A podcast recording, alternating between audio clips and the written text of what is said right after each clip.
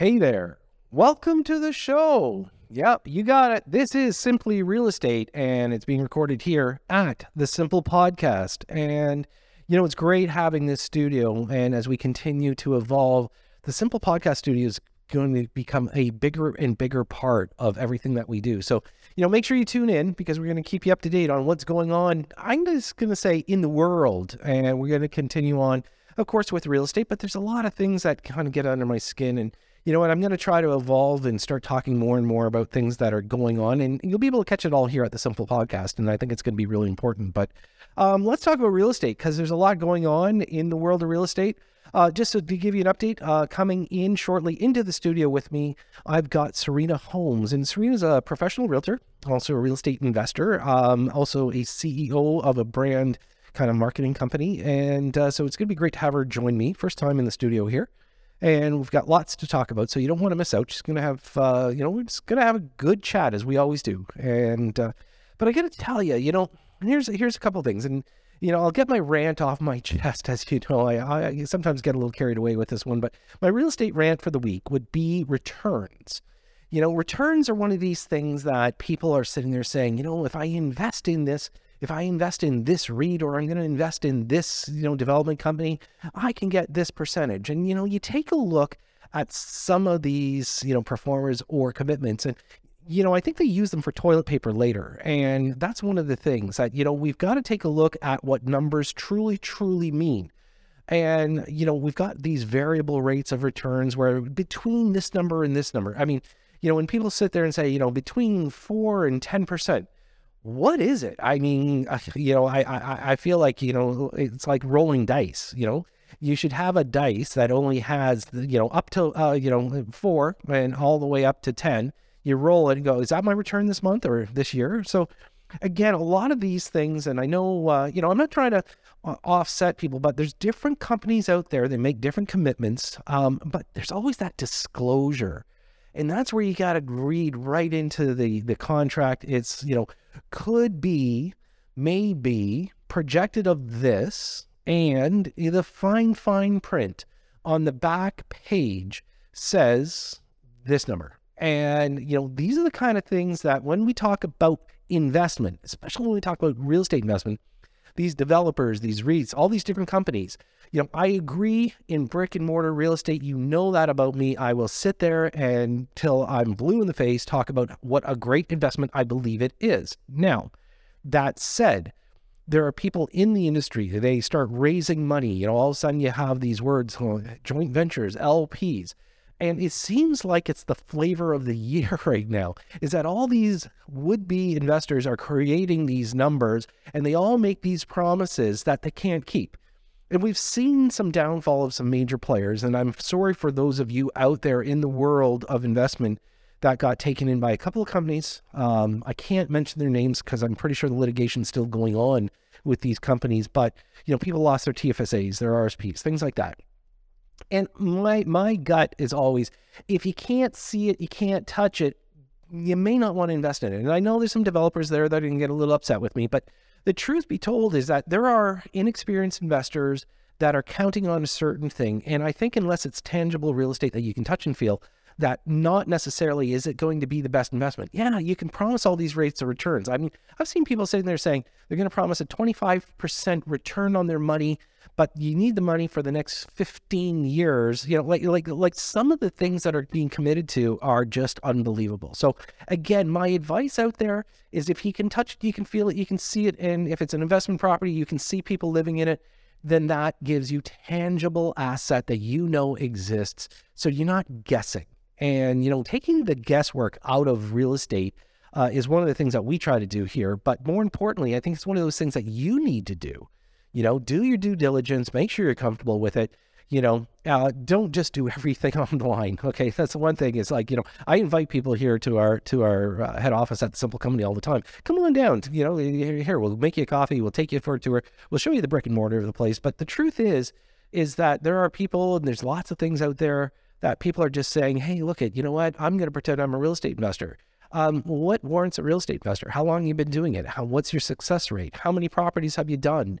You know, how many assets do you do? I mean, there are some big players out there that, by all means, I think they're great, fabulous. I'll endorse them all day long. But there's also a lot of people that should not be going down this avenue. And it was amazing because I'll tell you, COVID was one of those things that got everybody into being real estate professionals. Well, you know what? They sat at home in, with their, their slippers and their house coats on, drinking their coffee, and became real estate you know investors by looking at a computer. Which again doesn't give you experience. You know, experience is you know actually doing it yourself. You know, touching, feeling, knowing what's going on, understand construction, understand you know the LTB here in Ontario, or whatever province or state that you're dealing with. These are the kind of things I think that everybody should at least have a knowledge of or at least partner with the people that do. And so I think it's very important. So watch out for some of these disclaimers. You know, math is easy, it really is, and it's actually simple. So when you take a look at the numbers, do they make sense? You know, are they making a commitment? You know, if it's not signed on the dotted line that this is what they're committing to and there's a variance, chances are if somebody says we're going to give you a return between 6 and 9%, chances are it's 6 or below. Okay. And these are the kind of things I want everybody to be made aware of because you don't want to count on something that's never going to happen, you know, and that's really important for you uh, when you're talking about investing, um, especially if it's your hard earned money, you know, TFSA, TFSAs, RSPs, things like that, you know, or even cash. These are the kind of things that you yourself, you worked hard for it. You don't want to lose it. So I think it's really important. So, you know, read, reading the fine print, I think it's important. Um, so a lot going on in the world of real estate, as I mentioned. You know, have you heard about the bidding wars? Yeah, they're back. And I know a lot of people are kind of looking at me saying, yeah, Todd, you're just trying to pump up the market. Actually, I'm not. It's people reaching out to me saying, you won't believe it. You know, we went to an open house and there was 15 offers on the, the the house that day and it's like 15 houses out of an open house there are bully offers that are actually coming in and so there's a select area of real estate that's starting to pick up we also hear about the condominium market. And as I've always said, most markets are generated from the bottom up, meaning first time home buyers then generate first time home sellers, and that has your move up buyers. So then you can see the succession of real estate moving forward. So again, I don't think the $4 million houses are going to be flying off the shelves right now.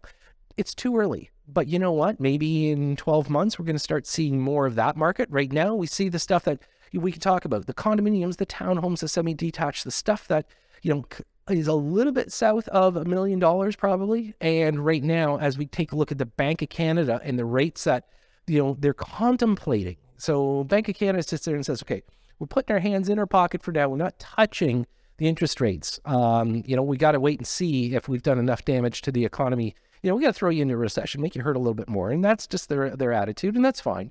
They want to sit there and say that they controlled inflation. And, and, you know, kudos to you. Pat yourself on the back. Let's move on. Let's get these interest rates down a little because, you know what, you are making people suffer that don't deserve to suffer. Now, on top of that, then you take a look at the US Fed. First time you really heard the narrative of them saying, yeah, looks like we're going to have to pause for a while. And normally, when it comes down to a pause, they normally don't do a pause and go back up they're going to wait and see the damage they've created because right now there's some of these US banks that are starting to fail, even more so. You hear it in the ether. You can see there's a number of them that are just kind of teetering. So we'll wait and see. That's going to be one of the ones to watch. So why the uptick in real estate then? You know, why would the market actually start to take off? Well, not many people can just sit around on the fence forever. You know, there are people that are sitting there saying, okay, the worst is over. Interest rates could potentially come down. And by the way, I actually saw one that, uh, you know, it's a B lender, which there's nothing wrong with B lenders, uh, five year fixed rate, 4.39. Um, you know what? These are out there. Uh, you can start ser- searching around, but you know what? There are some lower interest rates coming through. So I think the big lenders are going to start saying, look, we're missing out. There's not a lot of activity. So we better grab as much of the market as we can. How are they going to do it? Well, I'm going to encourage them all to finally take a crowbar to their wallet and drop that interest rate. You can do it because when you're working with fixed interest rates, they have the ability of discounting that rate. Remember that. Banks have the ability of discounting rates. They just don't have to come out and say, this is it in stone. If you ever turn around and you've got an interest rate that your bank's hitting you for renewal, negotiate. Okay. Don't think that you don't have some power in this because there's another lender that's going to want your business. And if they do, they're going to give you a better rate than your existing bank is, is happening. Now, the only problem with that is that, of course, you're going to face the stress test. Remember that stupid thing that they put into place back in 2018 Well, the problem is, is when you shift lenders, is that you have to qualify all over again. So if you can't make it through your stress test, and this is one of the things you're gonna have to do your own self check on it before you tell your flip off your existing lender. Make sure you do your own check. Okay, make sure you know you can qualify with somebody else before you sit there and say no. Again, you're kind of being put over a barrel with some of these situations. And yeah, the stress test, you know what? I think we need to reach out to the government and say enough's enough, especially when it comes down to existing mortgages in place. We should not have to turn around. If you've been able to pay your mortgage for the last five years, why should you go through a stress test just to move lenders? Why are they tying you to that lender? And those are the kind of things that, you know what, I think if we talk to politicians, they want to work on affordability, they want to work on a fair marketplace, then these are the kind of things. Don't give us that BS kind of, you know, commitment. I'm going to build you uh, on 1.5 million homes in 10 years. How about work with the people in place? You know, make it a little bit easier. You know, drop some of these mandates. Like I said, I'm not asking for you to turn around and drop the stress test on the new buyer. I think it's not a bad thing. But I think the existing people that are coming up for renewal, let them be competitive. Let them go find, you know, another lender if that's what they want to do. Because we should have the right to be able to switch lenders. Why do you get stuck with one lender? And again, look at I, I'm not going to tell you what bank to use because quite frankly, there's a bunch of great banks and there's a bunch that I wouldn't even go near. So those I'm not going to tell you about. But ultimately, in the end, I think that we should have the right to decide what we want to do. Um, if uh, if you're not following me on Instagram, um, go to the Simple Investor One, and uh, I got to tell you, we've been uh, having some great new posts coming out. My my team are doing a great job, and uh, so lots to learn, obviously, at uh, at our Instagram post. And on top of that, if you uh, if you want to know more about investment real estate and see our latest release, we do have a special that's happening right now. Go to thesimpleinvestor.com and you'll find out lots. Um, so other than that, coming up after the break, as I mentioned, I've got Serena Holmes joining me. So stay with us. We'll be right back after this. And welcome back. Um, as I mentioned just before the break, I have a special guest joining me here in studio today. Um, so I've got Serena Holmes with me. And just so you know, Serena is a realtor. She's also a real estate investor. She's also a previous CEO. Um, you know, great, great experience. And I thought I'd have her join me because we're going to have kind of a I, am going to call it a mishmash of conversation because uh, she's got a lot of uh, depth and knowledge in all sorts of aspects when we talk about real estate. So, Serena, welcome to the show. Thanks for having me. Great to have you here. So, before we get started, maybe you can uh, let our listeners know a little bit about yourself. Yeah, for sure. So, I ran my own brand experience agency called Tigress Events for 18 years, and I just sold that to another agency last February.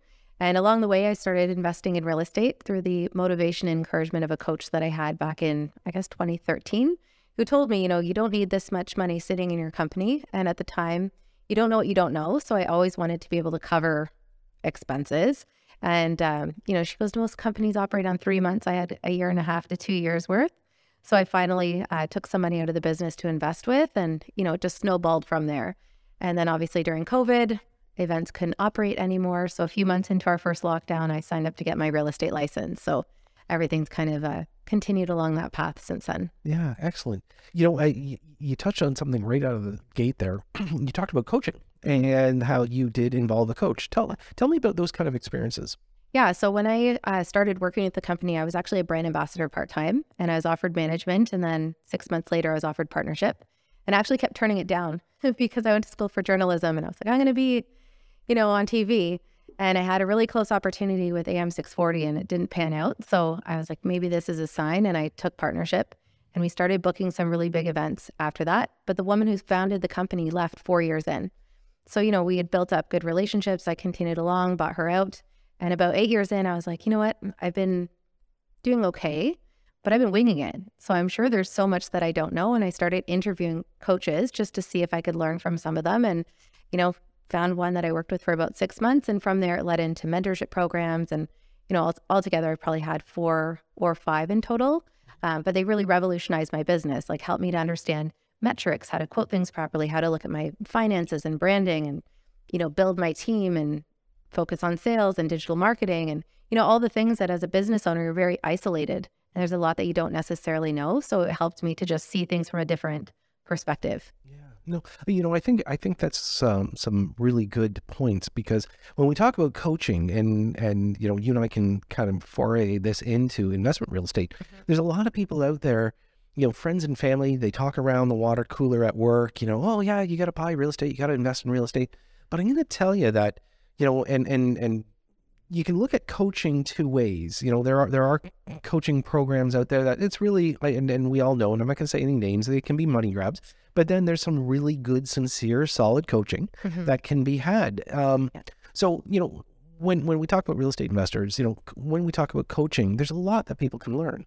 Yeah, I mean, there's so many different streams of real estate, and in fact, we started staffing events for a real estate education company, and at that time I had sold my first rental property and I just didn't know what to do next. It was like paralysis analysis, right? I was like, what do I do? Held on to the money for, at that point, it was, well, partially I was also waiting for the dollar to go back up, I was holding on to it for a bit. But I was trying to decide what to do next. Came across this company that we were staffing events for, went through their program, and it was expensive, but I was ready to take action. So I had money available. I knew that I was going to get started and I needed support and education. Um, I think for people that don't necessarily have the resources to get started, they could be wasting that money and find themselves into the bad debt that you want to stay away from. But in my instance, like I, I had money, I was ready to go. I just had to, you know, find the right opportunities. Yeah. Yeah. Yeah. Look at, you know, and, and, and that's one of the things that we see all the time is that, you know, people have the right idea, but not necessarily do, you know, do they have the funds or the means to do it. Uh, on top of that, you know, it, it's good to go and get the education, but as you mentioned, education can be expensive. And if that's going to, you know, basically reduce your funds to the point where you can't be a real estate investor, mm-hmm. that makes it kind of tough, right? It's like, hey, I've got this great education, I can't do anything now, right? Yeah. Um, you know, it's cart and horse, and and yeah. that's how you have to look at these programs. So I think one of the things that you know our listeners should be aware of really analyze before you make such a big commitment because there's a lot of people that make this commitment and then afterwards they regret it. So I should be clear that I didn't sign on the spot because I was like, I'm not going to just, you know, work, take the word of a highly commissioned consultant and do that. So what I did was I went back and I looked for people that indicated they were members of this company. And I found a woman that happened to be the mother in law of one of my staff. So I felt like there was this indirect connection and I could trust her. So when she joined them in 2012, she had nine doors in 2017, she was up to 54 doors. Hmm. Now she has her own capital company. She's in land development. She has hundreds of doors. And she's probably their biggest advocate. But she gave me that little push be like, yes, this is, if you're ready to take action, you'll make the money back probably in the first few months. And I did. Yeah. So I made that, that membership cost. I've made hundreds of thousands of dollars, if not over a million since. Right. Um, you know, it saved me during COVID. Like I had 18 streams of passive income that I could depend on when my company couldn't operate anymore. Right. And had I not done all of that, COVID could have been a very different experience. Yeah. And, and you know I'm glad you brought that up because that's one of the things that um, you know here at the show we've been talking about for years is the idea of having some kind of security mm-hmm. and that's a big part of it right so you know you t- you sharing your story with us is important because you had security going through a really tough time you know and a lot of people experience what you did yeah i mean nobody expected that to happen no you know obviously and i think it's just you know, aside from the education, it's also the relationships and the networking. Because when I mentioned how I was educating myself to a friend, she's like, you know, you should speak to a mortgage broker I'm connected with. You know, I do all this private lending. And in fact, I make more money doing that than I do for my business.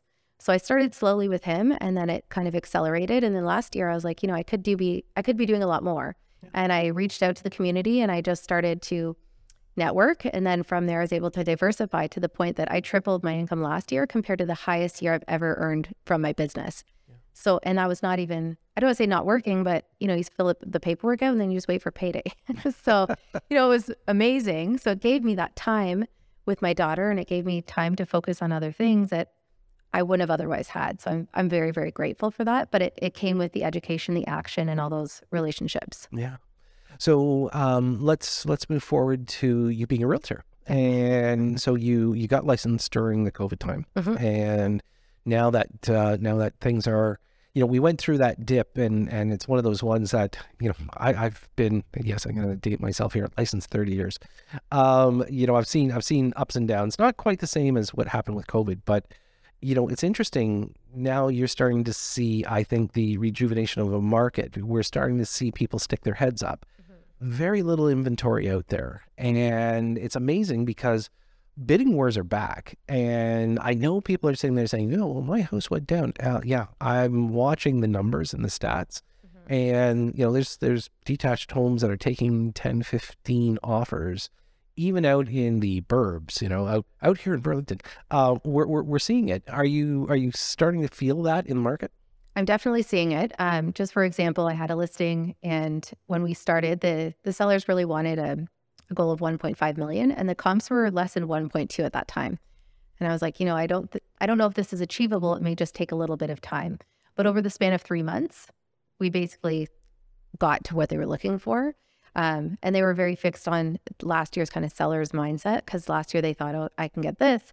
But it, it happened very, very quickly. Like everything kind of went down. But because, again, there's that lack of supply, things started to steer back up. That went from like 1 3 to 1 3 7 5 to 1 4 4 to, you know, we're basically at list price, right? And now on the buyer side, I have a client that's looking and I'm seeing, you know, in some instances, like 10 and 12 offers on, you know, small townhouses and stuff like that. So it's, it's very much like heating up quickly. Yeah, and and for a lot of our listeners' sake, um, one of one of the things that I've been able to experience over the years is most markets come from the bottom up. So it's your first time home buyers getting into the market, then that forces your first time home sellers out to do the next move up. You know, it's that condominium or townhome to that, you know, semi detached, detached garage, double car garage, you know, white picket fence, those kind of things. Um, and we're starting to see that right now, you know, uh, rumblings in the condominium market that we're starting to see some, you know, decent price acceleration. Mm-hmm. Yeah, I'm definitely seeing that. Um, I would say on average, things are maybe not as hot. Like when I started at the beginning of last year, I was involved in multiple pre- offers that were, you get 30, 35, like things were selling four and $500,000 over asking. So it's not quite as significant as that. But I would say more recently, I'm seeing between two and 10 or two to 12 and things are selling on average like 100,000 over list. Yeah. And it's I don't know if that means like they're they've intentionally listed low uh, compared to the comp. So I am seeing that things are now selling that little bit higher than they were like three months ago. Yeah, excellent. Well, listen, Serena, stay put. We're going to go to a quick break. Folks, when we come back, I've got more with Serena Holmes. And if you're not following me on Instagram yet, make sure you do the Simple Investor One. Um, just going to throw out one of our posts just hit over 2 million views. So I just want to thank everybody for clicking the button. Anyways, we'll be right back after this. And welcome back. If you're just tuning in, my guest right now in the studio, I've got Serena Holmes with me. And just so you know, Serena is a licensed realtor, but she's also got a great depth of knowledge from business. Uh, big brand ambassador as well, uh, real estate investor. Uh, Serena, we were just talking before the break you know, about the the market, how we're starting to see some traction, we're starting to see prices. But you did touch on something that, you know, when you came into the market, you came into kind of a hot market, you know, and and when when we talk about, you know, people in real estate, there's the ebb and flow. And I think I think everybody's really shocked. So, you know, anybody that came into the market, and let's say in 21, you know, yeah, everything was on fire. And then basically, you know, all you heard was crickets June 22. You know, it was one of those things. Now we're starting to see the the upturn of the market again. And again, I'm not, I'm not saying it's going to be as hot as February 22, but we are definitely seeing some traction. Yeah, no, absolutely. I mean, when I came out, like I was saying, the multiple offers were everywhere. And in some instances, you'd be showing a property, say on a Thursday night, offer presentations the following Monday and it's sold while you're at the showing. You feel really bad for your buyers. You're like, oh, an offer just registered. Oh, one, two, three. And then you're barely out of the house and it's sold already. So I think it was very, very challenging for buyers that we're seeing, you know, 30, 40, 50 properties. And a lot of times things are selling preemptively. So it just eliminated those opportunities for them. And if they weren't able to move that quickly. Yeah, that bully bit. Yeah, and and you know it's funny because there's been a lot of lot of talk in the government, and you know that's a bad word to me, but um, you know it's been a lot of talk about uh, about bully bids and and how things need to be done, and you know disclosing multiple offers, and so you you've you've worn your hat as a listing agent, you've mm-hmm. worn your hat as a buyer agent. Which one do you prefer? I definitely prefer being a listing agent, uh, just in the sense of time. Like you, I, have had clients that are very consuming, but at least you're just talking on the phone. You don't have to physically go see them all the time. Right. So obviously, with buyers, you have to be there with them. Take so them to just, the properties. Yep. Yeah, yeah. So I mean, if I could choose, like I'd be at home for bedtime with my three-year-old, not showing properties. So I think in that sense, um, I do like that. But I think sellers can be a little bit more challenging in the sense that they've got high expectations sometimes on price, what they expect you to cover. You know, my first listing actually lost a lot of money because the seller kept on asking me to cover expenses and at the time, I didn't know how to protect myself and have a Schedule A to indicate that if they chose not to sell or didn't sell, right. they would cover those costs. And in fact, I listed with another agent to try to make sure I covered everything appropriately. And she never mentioned it. Yeah. So I lost uh, $7,000. So I covered staging, I covered storage, I covered cleaning. Like cleaning that should have been 200 became 1200 because she had them doing things that had nothing to do with cleaning, like taking her oven door apart or installing a door and, and things like that. So it was a learning experience. And I took that to my next listing where I actually covered 15,000 in renos Mhm. for a, a senior couple that, you know, their home was pretty distressed and it needed a lot of work. Yeah. But we did the Schedule A. And as those costs continued to inflate, we would keep signing off on the additional costs. And, you know, obviously I recovered that money, but I kind of learned the hard way The hard way, the sure. first time. Yeah. but it was just surprising. And, and I think at the end of the day, it was just surprising to see how little access sometimes people had to a safety net or cash flow. Mhm. In a lot of instances, people had mortgages that were double what they paid for their houses. And there was no way that they could actually afford to bring it to market on their own. So, I mean, obviously, I had retained earnings in my business to help them. Um, but it was, I was just surprised by some of those circumstances. Yeah, you know it's it's interesting because when when you talk about staging and things like that, um, my my first year, oh, first ten months in the business, I worked for 29 first time home buyers, and I put a hundred thousand kilometers on my van. Uh, I bought a van, had my name on it, and I drove everybody around. And what I didn't realize was that they also expected me to pick them up at home Oh, dear. right? So so there'd be somebody saying, "I want to move to Mississauga, but I live in Pickering." And well, I'll meet you there. No, I don't have I don't have access to a car. Can you come and get me? Oh, And all of a sudden, so just like you said, you know, you learn from these experiences. Well, I feel you because I'm in Pickering my first few clients were in Mississauga. so Yeah. I get it. it's like so all of a sudden you look at it and say, "Gee, cost of business. This isn't going so well." So Yeah. Yeah, but you know what? It, it- it's important. I think for you know we do have a lot of um, agents that tune in, and and you know I think that for them, um, if if they're new to the business, these are great examples like what you just gave because a lot the expectation nowadays is is pretty incredible. It's it, it seems like if you don't come with that staging package, if you don't have this team of you know events ready to go, if you don't you know if you don't have the drone uh, pictures ready, you know this this this, I mean it's hard to get the listing. Yeah, absolutely. And I found that as well is that there's a lot of competition. And, you know, how does a new realtor stack up against someone that can say they've got thousands of sales or they've got so much more money and, um, you know, maybe they even have their own staging business or something like that, right? So I can see why a lot of people do join teams in the beginning because, you know, it's, I don't want to say it's done for you because you could still be door knocking, prospecting, and stuff like that. But if their marketing is so robust that you're not working that hard, you're just servicing the clients, I can see why that's attractive in my case, I couldn't, I wasn't ready to give up that time. Um, so there wasn't really any team that would take me on like 30 hours a week. uh, you know, but I had a daughter that was fairly young and I just wasn't willing to work on someone else's timeline. So I was willing to kind of just, you know, go through it on my own in the beginning. Yeah, listen, that's that's that's part of the the business of real estate is that you do control your own time, and by doing so, you'll control your own success as well, mm-hmm. right? Because it is it is to be honest, it's one of those businesses that I always tell people: the harder you work, the luckier you get, and and and it's it's true to a point where you can turn around and go down. You know, like, you can't do it super part time, but it still has the ability of of you know giving people a good profession. Yeah. Um, let's uh, let's talk about interest rates, okay? Because this is one of the things. So, as a real estate investor, of course, Yeah. it's something you're going to be very mindful of. Um, you know, they've they've changed you know cap rates and everything else. So when we go out to borrow money, they're giving less and less and less. That I can tell you. So when you go buy, and and and I'll give you an example. So right now, you know, if I'm looking at a building, and let's say the building's probably about 25 million, you know, they put put a new cap rate on for a 25 million dollar purchase today right now would be lucky for the lenders to give 10 million. So the amount of money that people have to put down now, and this is folks, this is the multi-res, this is, you know, apartment buildings, townhouse complexes, things like that. It's getting really, it, it- it's tough right now. And so we're not seeing the same amount of activity in, in the multi-res market as we do, let's say, the residential market. Mm-hmm. Yeah, I think it's challenging. And because I am in a couple of pretty big investors communities, I've, you know, felt their pain and some of the things that they're going through. But I think that's where other people's money can, in some instances, play into it. A lot of the investors I know are starting MFTs. So they're able to offer these opportunities for people that want to invest in real estate, but they don't have the time. So they can use their RSPs, they can use their TFSAs, they can put cash in. So it kind of, you know, it's mutually agreeable for them in the sense that these investors can go and achieve the goals that they want, but then they're also giving opportunities for the people that don't have the know-how or don't have the time.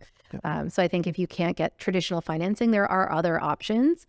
Maybe you're paying 10 or 12 or 13 percent. Uh, there is a mortgage broker I work with as a lender, and they'll do first position mortgages from investors in that range. Yeah. But it it solves the goals that they need. If the numbers work, the numbers work.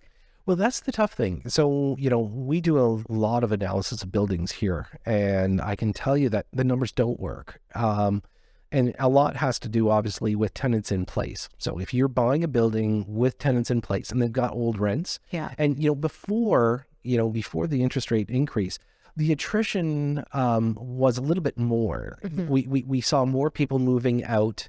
Now that with rents as high as they've gone, people will stay put yeah. a lot longer. You know, yeah. they're paying nine hundred dollars a month for fourteen hundred dollars a month, whatever it is. But they know the move up is double, so they're staying put. Yeah. You know, so this is this is one of the things. So a lot of a lot of value was set on attrition. Mm-hmm.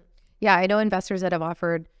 You know, they might start at five thousand dollars to ask them to move out. They can go up to like fifteen thousand. I think one even was offered like a hundred thousand. So I mean, say for example, they bought a 36 unit building and their goal is to move 90% of those, renovate the the units and then obviously force appreciation, bring the rents up. Yeah. So I think they bank on the fact that some people won't go. But I mean, in this instance, they were already at 27 of 36 units in the span of like a year. So they're moving ahead of schedule. Um, so it could just depend on the market and, you know, what are the options that could be out there for people. Yeah. We have to be careful about the term renoviction. Yeah. That one that one doesn't go over too well right now. No, yeah. no, no, no. People by the way, if you if and, and just, this is just for your own edification out there, um, if you want to pull the stunt of renoviction, just so you know, the LTB's getting a little bit harsh. Um, you know, fines are in the six digits for some of these. So you, you got to be mindful of what you're doing mm-hmm. if you're going to become a landlord with the idea that you're going to uh, you're going to have people move out. Um, Serena, do you feel like staying put and for one more segment? Yeah, I'd love to have you stay on with me. Uh, folks, so I've got Serena Holmes here with me. Uh, she is a real estate investor, a real estate agent, uh, as well as I, am going to call her, you know, an all around business person, you know, great experience. And when we come back, we'll have more. And by the way, if you're not following me on Instagram, you know how, the simple investor one. And we'll be right back after this. And welcome back. If you're just tuning in, this is the Simple Podcast, and this show is called Simply Real Estate. Um, so, just so you know, my guest in the studio so far uh, today has been Serena Holmes, and it's great to have Serena join me. She is a licensed realtor as well as a real estate investor. And um, you know, Serena, it's been great having you on. A lot of a lot of things have been going on, obviously, with the interest rate increase, but now the Bank of Canada has said we don't think we can push it any farther. And it just seems like it's kind of lifted, you know, the veil in real estate. Yeah. I mean, the irony is, and I would look maybe, I would assume a little bit younger than you, but when I bought my first house, you're 15, a lot younger than me. A little. Okay. when I bought my first home 15 years ago, the rates were around what they are right now. And I ended up going into a fixed mortgage and I broke it by the end of that year because everything dropped to like 2%. Yeah. And then they stayed that way for obviously 14 ish years. So I think the big difference though is that the real estate is so much higher now. So obviously six or seven percent on something worth a million is very different than something worth two to three hundred thousand. So if their goal was, you know, inflation and things like that, or just paying off their CERB, who knows what their goal was? I think they have to be realistic of what people can actually afford. And I think if they continue to push it up there, people will start to lose their homes. Yeah. Well, you know, it's interesting because, you know, during COVID, um, the bank actually had a little bit of a pressure valve. So what they would do is they would allow people to delay a payment. Mm-hmm. Okay. And so, you know, what would happen is you could do, all they'll do is just add it to the end. So if you had a five year term mortgage, they'll just throw it instead of 60 months, they're going to call it 62, but you can skip two, right? Mm-hmm. Um, so it is a skip program. And most of the banks actually have it. It's, it, by the way, folks, it's probably on page 57 or 58 of your document. you got to dig for this one, okay? But they did use it and people did utilize it, yeah. right? Because they were concerned about, you know, people losing their jobs, losing their homes. Yeah. Um, I don't see why they don't, you know, bring that out just in, in case people are kind of at their max. And we know the Bank of Canada is not going to start, you know, going down as far as, you know, our, our variable rate. But some of the lenders, I don't know if you've been following it, but some of the B lenders, they're starting to throw out some interesting numbers like mm-hmm. 4.39 fixed for five years, You know, I'm waiting. I'm waiting. There, we're going to start some of the bigger players. I think are going to jump in because they've got no market share. Yeah, yeah. I think it's very, very competitive. I, I'm connected with a lot of mortgage brokers. It feels like you know you get your real estate license. Yeah. Everyone you know who got their mortgage broker's license also reaches out. So I've got like a big Rolodex of them, and they all have different approaches for things. Like even from an investor standpoint, like how to use the equity in your home to invest with. But going back to interest rates, I think that um, you know it has to be something that is affordable for people. I think that um, I like lost my train of thought here. I had a I had a nugget. What was it? Well, I'll let you continue while I try to think about it. Well, again, back to interest rates. Um, you know, the fact that right now, one of the best things I think people can do, and, and folks, if you're up for a renewal this year, uh, it means that you're coming out of an environment. If it was a five-year term out of uh, 2018, you know, a lot of people that have bought in 2020, 2021, up until the beginning of 22, you're you're in a great spot. You don't have to do anything if you are working with a fixed rate mortgage. And of course, variable was the one that a lot of people decided to serve because it was so low. It was virtually free money. Mm-hmm. And at this stage, you know, I'd say stay with them variable for call it the next 24 months. Let's see what the Bank of Canada does. But I, I'm I always throw this out as a prediction, and I would say that I think the Bank of Canada is going to have to start pushing the rate down a little before the end of the year. Yeah, I remember what I was going to say. There we go. Okay, so what I was going to say was that, you know, there's been all this talk about inflation and the interest rates going up and just things being more expensive. And I don't think that that necessarily would have happened at the trajectory that it did had COVID not happened. Like, I really believe that everyone's just playing catch up because the whole world kind of went to sleep for two years. There was all these breaks, you know, interest rates went down. You know, a lot of businesses couldn't operate. Well, all these businesses want to recover maybe what they lost or they have loans to repay and things like that. So they started charging more and more and more. Like I even found that some of the services have almost doubled mm-hmm. in cost. You know, food costs have gone up, gas prices have gone up. So obviously housing also went up for whatever reason. Everyone decided to move during the pandemic because maybe they didn't have to go into their offices. So there was this whole ripple f- effect. And I think now we just need to allow things to stabilize. I think the challenge is that companies, uh, I don't want to say they're greedy, but maybe they've caught up and now they're kind of like, well, people are paying these things. Why would we bring the prices back down? Yeah. Right. So I think when you look at the entire situation with the economy, all of that needs to be considered. And it will be interesting to see what happens from the Bank of Canada's perspective because the lack of supply will continue to drive housing prices up. So even if inflation technically comes down, I'm not really sure how that'll affect things when it comes to real estate because there's just not enough homes. Yeah, no, I, I I'm sorry, I'm, I'm I'm smiling at you as you say that because, you know, the idea of affordability, you know, is one of these. i- i- it's kind of like that funny bone, you know. It, it, you just you can't understand when they talk about affordability the chances of us ever making real estate affordable. And I'm sorry, I know we've got a lot of listeners out there that's saying, yeah, we just need to crash the market by thirty or forty percent to bring down the values, but it's not possible.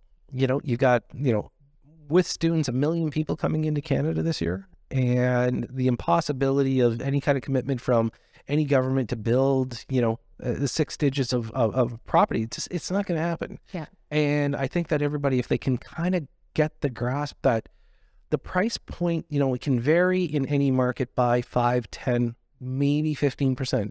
But for those of you that were holding out hope that this thing's going to go by 50%, you know, we've already gone through a, a worldwide pandemic that should have just absolutely crashed everything. And then everybody went, no, no, we're going to stay at home. Home is good, right? Everybody stayed home and realized how valuable a home is. Mm-hmm. And I just don't see how we're going to bring the prices down.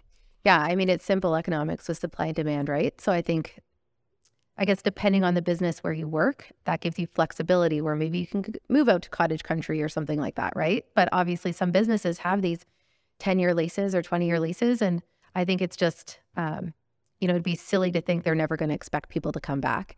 You know, I think there could be that hybrid But work they're model that fighting it, people talk about. They could they could be Yeah, fighting it. yeah. You know, I have family members that have been at home still, and it's been now over three years. But you would think if they have these big commercial buildings or leases, that eventually they may start to require people to come back. So that could could change the dynamic for where people can live. Yeah, you know, I I I never quite understood the, you know, for from a business perspective, how people want to operate from home all the time. I mean, you know, a lot of people did work with a hybrid program. You know, I think that getting one on one with people, I think it makes a huge difference. And I know a lot of people, you know, they moved out more affordable real estate because they could turn around and work from home. Um, I just don't know if it's sustainable. And Yeah. businesses, you know, businesses have to also look at, you know, obviously progressing and moving forward. And, you know, and, and it's not just profit from the business perspective, it's also people themselves. So Yeah. I don't know. So uh, last take uh, from you, what do you think the market's going to look like uh, at the end of the year? I mean, the way that it's going, I see it probably jumping up uh, a little bit more. Probably, maybe not to where it was at the height of, you know, January of last year, but I think it's definitely on that trend that it'll continue to go up. I just don't see how it can come down. But I think what's scary to consider is when there's people just working one job, like, and you know, as time passes, it's just there's no way that your salary can ever catch up to the pace of where real estate is, right? Like someone that was maybe making 40,000 10 years ago, maybe they're making 70,000 now.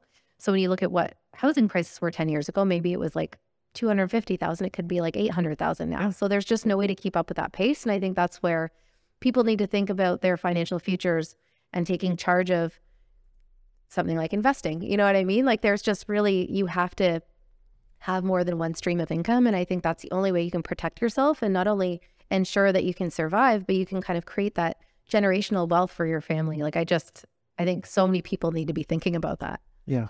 And I love your term you just used, generational wealth. It's one of those things that we, we're big believers here at Simple Investors. So, um, Serena, it's been a real pleasure having you on the show today. Um, if our listeners want to reach out to you, what's the best way for them to get you? Yeah. So, like you, I've got an Instagram page. So, Serena Holmes Realtor. And I also published a book called The Accidental Entrepreneur. So, everything business and entrepreneurship is over at Serena Holmes Author. Yeah, excellent. Well, listen, thank you so much for joining me today.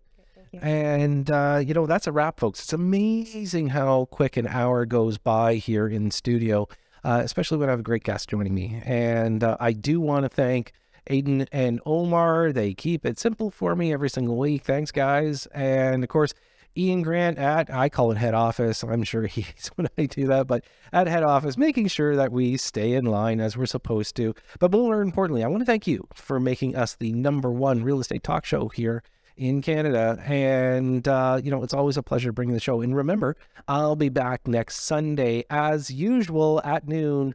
I'm your host, Todd C. Slater. You've been listening to Simply Real Estate right here on News Talk 1010 Toronto.